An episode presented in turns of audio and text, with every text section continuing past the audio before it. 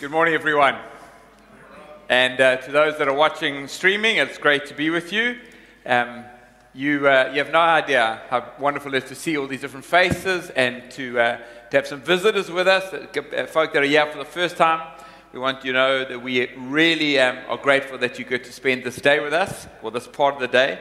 And I'm just taking a quick gander at the clock there. We are um, starting out, we're not starting, we're continuing our 1 Thessalonians series.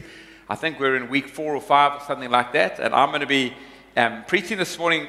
Uh, I'm entitled that Now We Really Live. And I'm going to be reading from 1 Thessalonians 3, verse 6 to 13. Let me pray and then we'll get into that this morning. Father, we never want to take for granted the privilege of coming into your presence, of uh, imitating the early church that devoted themselves to the fellowship, to the breaking of bread, to the apostles' teaching, and to prayer. We never want to forget that we're connected to a story that goes back to the very creation of this world and to mankind.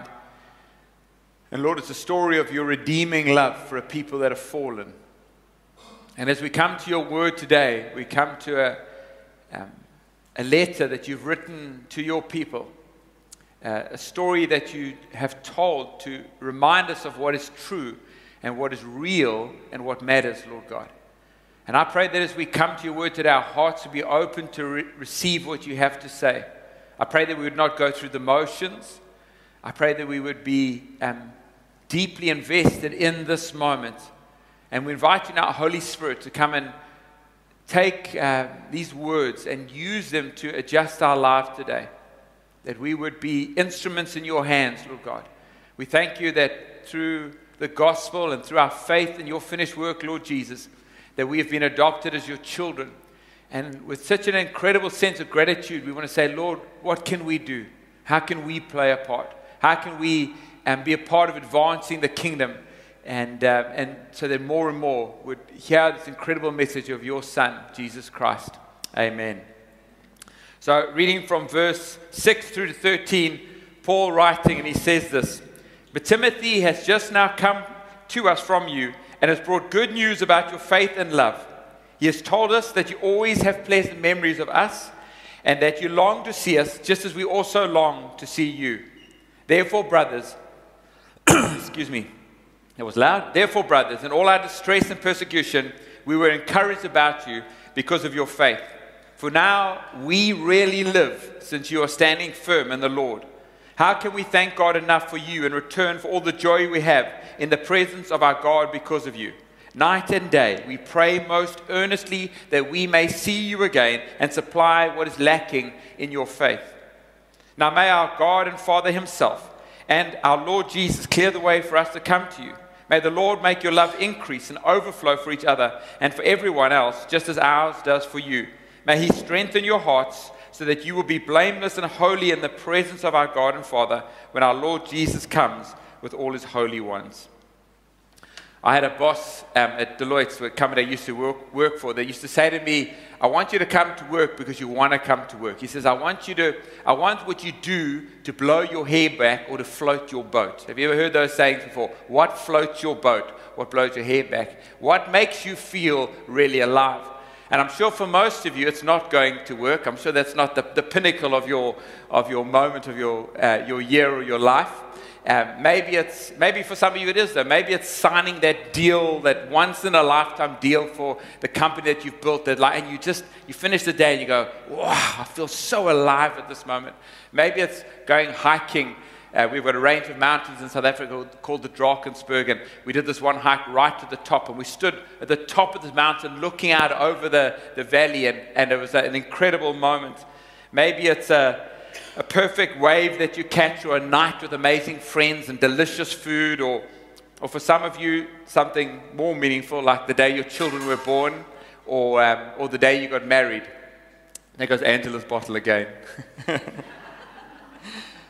And um, for me, it was the day that I got married. I can remember so clearly Linda walking down the aisle, and I had told you before I had this massive grin on my face, and I knew that I looked like an idiot and uh, like one of those cartoon characters with a smile from ear to ear. And I kept saying, Stop smiling so much to myself in my head, but I couldn't help it because my bride was walking down the aisle, and I literally knew that the life that I'd lived, which was one way, was going to transform into something completely different from that moment onwards, and a wonderful thing, obviously. And um, in this letter that we've been reading, uh, we see Paul express what his now I really live moment is. And he says it's this when the believers are standing firm in the faith. He, uh, and you wonder what kind of man is this? What kind of ministry is Paul involved in that his, like, um, now I really live moment is that the church that he's planted and the believers that he's invested in are standing firm in the Lord. And this, this letter gives us an insight into the, the heart of this apostle. And in fact, I think the heart of, into the apostolic heart. And uh, that's really important. It comes through in all of Paul's letters, but it probably comes through more in this letter, I think, than any other. And it's, there's a, a friend of ours, um, there's a couple in our church that actually used to be in his church in Singapore by the name of Ian McKellar. He still leads a church there. And uh, he writes about this particular verse. And he says um, that as we understand Paul's heart, we see a strategy emerge. That as you see the heart of Paul, you see, this, you see not only the apostolic heart, but the apostolic strategy for the church as well. And uh, it's true. As we, as we look at that verse um, 8, verse 6 of chapter 3, as we, sorry, verse 8, we, when he says that now we really live since you're standing firm in the Lord, as we understand that motive and we read his letters, we begin to see a pattern emerging for how Paul intends to get to that place where believers are standing firm. We were praying this morning as we started for Lebanon, and uh, I don't know if you guys have seen some of those shocking videos that came from that explosion. And um, there's one video that um, a pastor friend of mine sent to me, and uh, it was somebody in his congregation that had actually taken the video. And, you know, while he's videoing there, you can see, man, because you know what's coming. I've seen the other videos, you know he's standing too close, and this is not going to end great. But um, what struck me was this fire's kind of going up. If you've seen the video, it's beginning going like this, and there's the road ahead of him. At the end of the road, there are cars just driving backwards and forwards like this. And people are just on, they're just doing their thing. They're just driving to work or driving home from work or um, dropping kids off at school or, you know, running an errand or something like that. They've got no expectation that anything would be happening. And suddenly that fire turns into this shock wave that comes straight at him like this and just in, in split second, it just sweeps over that road. And this guy's car, it seems like his car, tips over like this and he's got the camera and he ended up in hospital as well. And I was struck by how um, how our lives can change in an absolute second. In, in, a, in a moment, like things that we think are guaranteed can just turn in a moment. And so Paul carries this desire, like, like I want you to be established in the gospel. I got, I got thinking about that as well. I saw that video, and then I, um, I saw another um, a, a short teaching on the rapture, uh, the, the second coming of Christ, which is we're going to get into in the series as well and preach about. But that moment when the Bible says when we will be changed in the twinkling of an eye as we caught up to be with Christ, and we don't know when Jesus will return. The Bible says he will come like a thief in the night. We, we don't know when that moment will be. And so there's a, I, I kind of felt myself with the same apostolic desire to see people established um, firmly in the Lord, that, that, that are, we're not wandering to and fro, but we've settled our hearts and we're following Jesus Christ and Him completely. And as we have a look at that this morning, I hope that what comes out of here is a model of ministry or of church life and of church vision that maybe you've seen, I hope, lived out in Well of Life, because we, we want to live that out. And, um, um, and for some of you, because we, we come from all sorts of different backgrounds here in, in uh, Dubai, don't we? For some of you that have come out of a denomination or come out of independent churches, it might seem a little different to what you're used to. But Well of Life was planted almost 20 years ago now. It seems quite crazy to think about that. 20 years ago, um, it was established, and it was planted as part of an apostolic move um, that wanted to express that same heart and that same strategy. From the outset, this church was planted to be a, a base or a hub that would partner with uh, this apostolic move to, to fulfill the mandate of God to make disciples of all nations. And uh, if you don't know what a base church is or a hub church is, it's simply as a church, to, uh, to use the, the countercultural words of Dietrich Bonhoeffer, that uh, exists primarily for the benefit of its non members.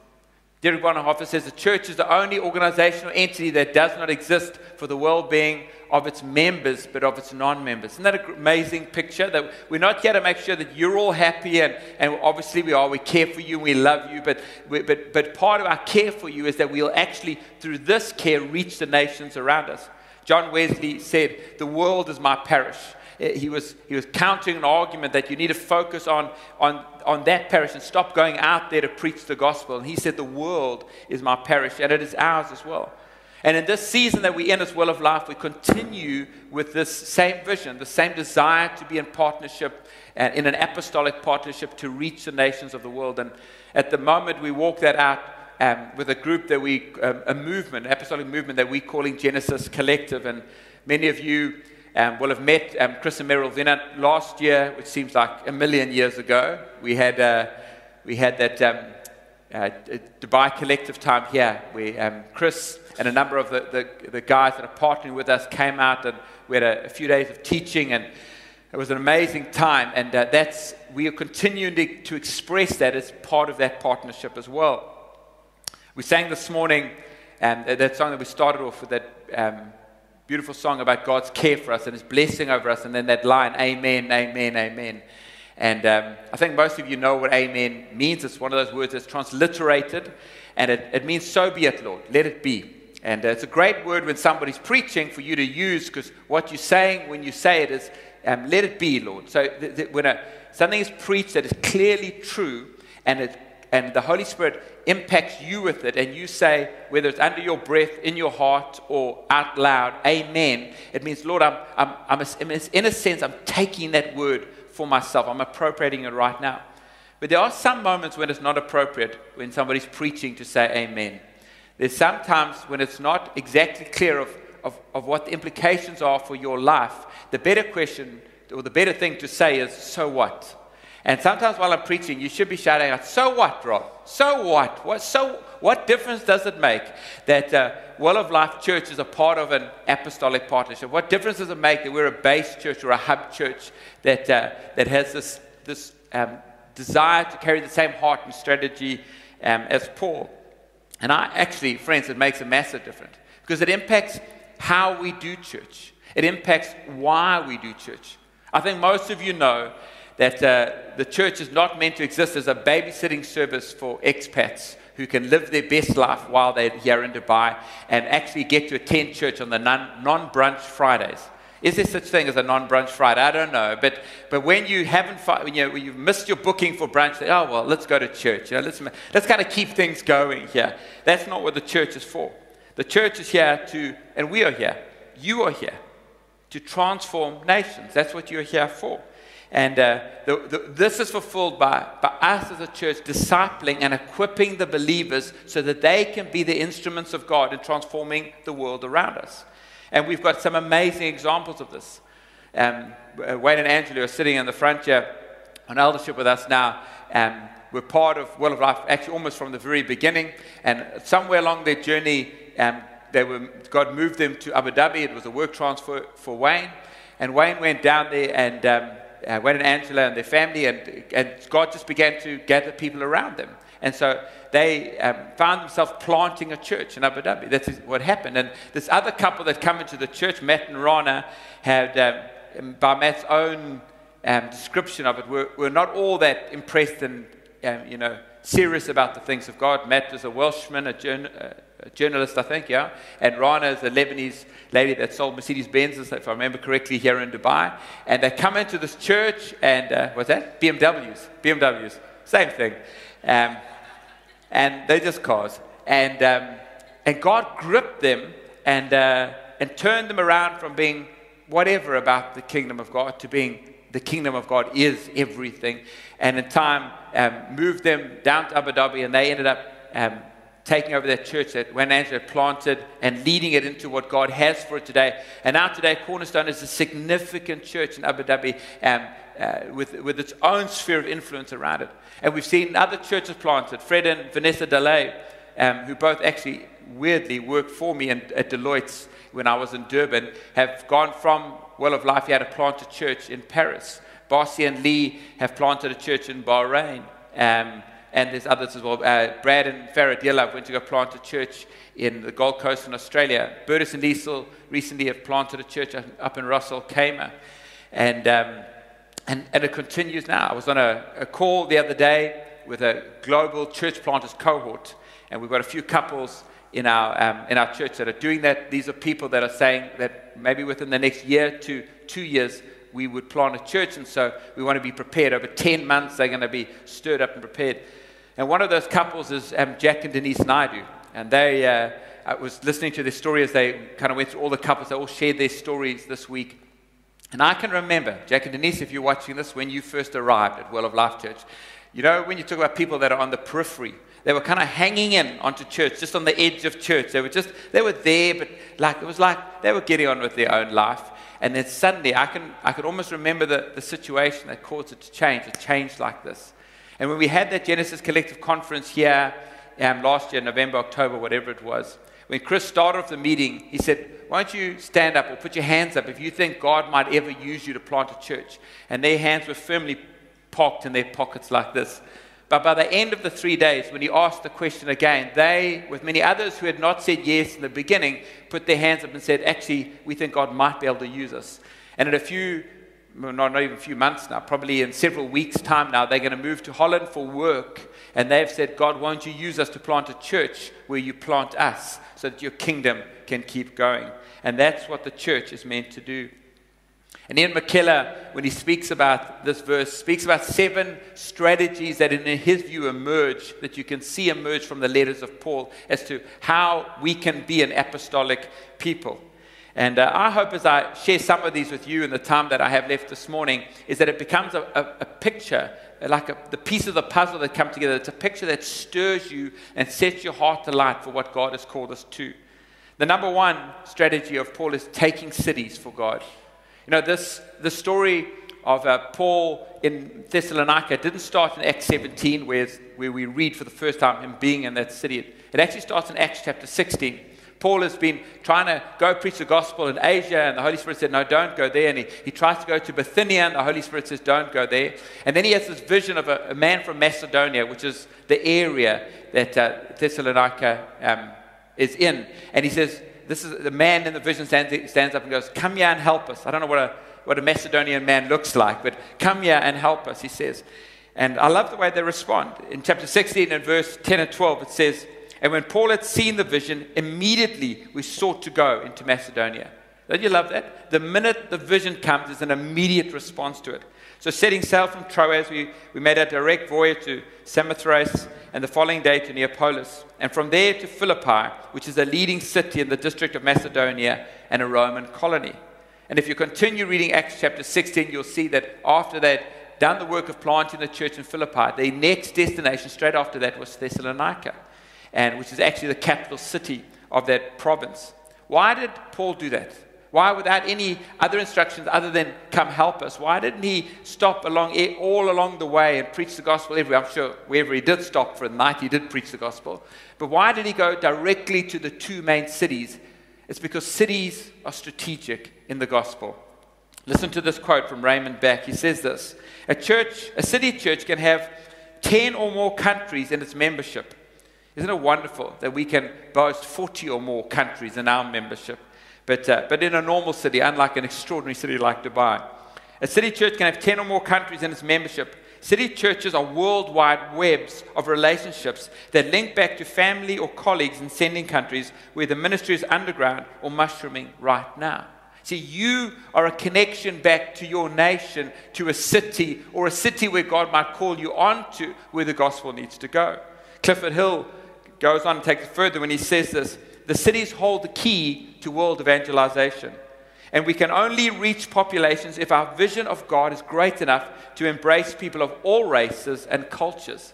And just look around the hall today at the different races and cultures that are gathered here. And uh, you can't do that at home, but uh, we'll tell you there's plenty that are before us right now. And, and embracing that is not just because we want to be a multicultural church, and I, and I love the multiculturalness of it, but it's because we want to reach the whole world with the gospel of Jesus Christ. How Paul would have loved to have worked in this city. Can you imagine?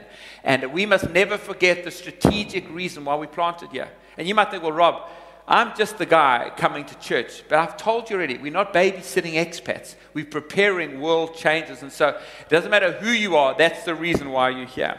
Number two is team ministry. Um, chapter 3 and verse 6 says this But Timothy has just now come to us from you and has brought good news about your faith and love. He has told us that you always have pleasant memories of us and that you long to see us, just as we also long to see you. And I love the picture of team here. There were, there were others that were in the team, but, um, but we know that Timothy held a special place, obviously, in Paul's heart, and he's the one that's mentioned here. And in another letter that Paul wrote to another Macedonian church, a church in Philippi, and um, Paul talks about his relationship with Timothy, and he, and he, says, he says things like this. He's like, I trust Timothy. I can send Timothy to you because I trust him. And Timothy is a faithful man. He, he represented Paul well. He, um, he actually says, that, Paul says, he served me like a, like a son in the faith, working hard in the gospel. And um, what we see here is this in, incredible um, picture of teaming together. It's not hierarchy. There is leadership and there is submission. Paul clearly is the leader of this work. And, uh, you know, he, he's the one that sent Timothy back to Thessalonica, and then Timothy comes back to him with the report. But, but that leadership and submission, that team working together, it's not a value judgment. It's not like one is like really important, somebody's like, you know, not important. Nowhere in Paul's letters do we get the impression that Paul thinks he's better than, above anybody else, or more important than anybody else. And I want to say that's true of us as we work together as a team. There is nobody here that is not important. And you might think, well, Rob, you're just saying that. This is in the Word of God. It's part of the language of Scripture that everybody has a role to play. And, um, the picture we see here is neither hierarchy or democracy, but, but team and family. That, that, that family language comes throughout the letter. You remember in chapter 2, um, Paul writing about him and his team and how they were ministering to the church in Thessalonica. And he said to them, We were like, we were like a mother with you, we were like a father with you. And, um, and there's this mutuality, not just within the team, Paul and those that are working with him, but between Paul's team and that local church.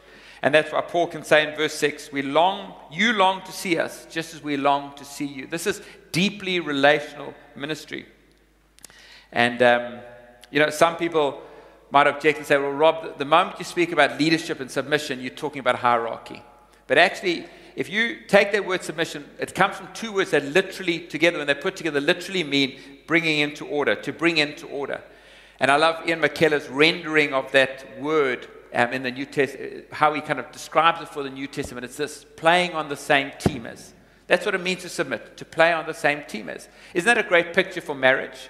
Maybe when we say our marriage vows, one of the vows should be, babes, I promise, said, you know, that we win together and we lose together. Because that's what it means to be on team together.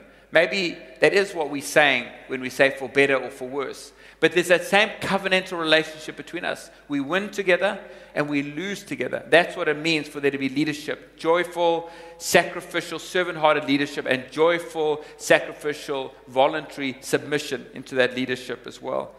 And um, God has um, given us a vision that we work out together. It's a vision that is articulated and guarded by the elders and set alight by the, the, uh, the, Ephesians 4 team, the apostles and the prophets and the evangelists and pastors and teachers that he gives to work with us. Thirdly, is perseverance. Um, chapter 3 and verse 7 says, Therefore, brothers, in all our distress and persecution, we were encouraged about you because of your faith. These are such unusual days. I got, um, so there's a coronavirus, which is crazy um, obviously. People are losing jobs, um, the economies in countries are dipping. It's more and more difficult, especially the poorer the country, for people to make ends meet and to um, supply food for themselves. And then last night, I get this um, the videos for coming in from India, all around India, of, of flooding that's taking place there now with the rains. Uh, and I mean, it's crazy. I was, Lynn and I were watching the videos, just thinking, oh God, these poor people. Like, on top of this, this other thing begins to take place now.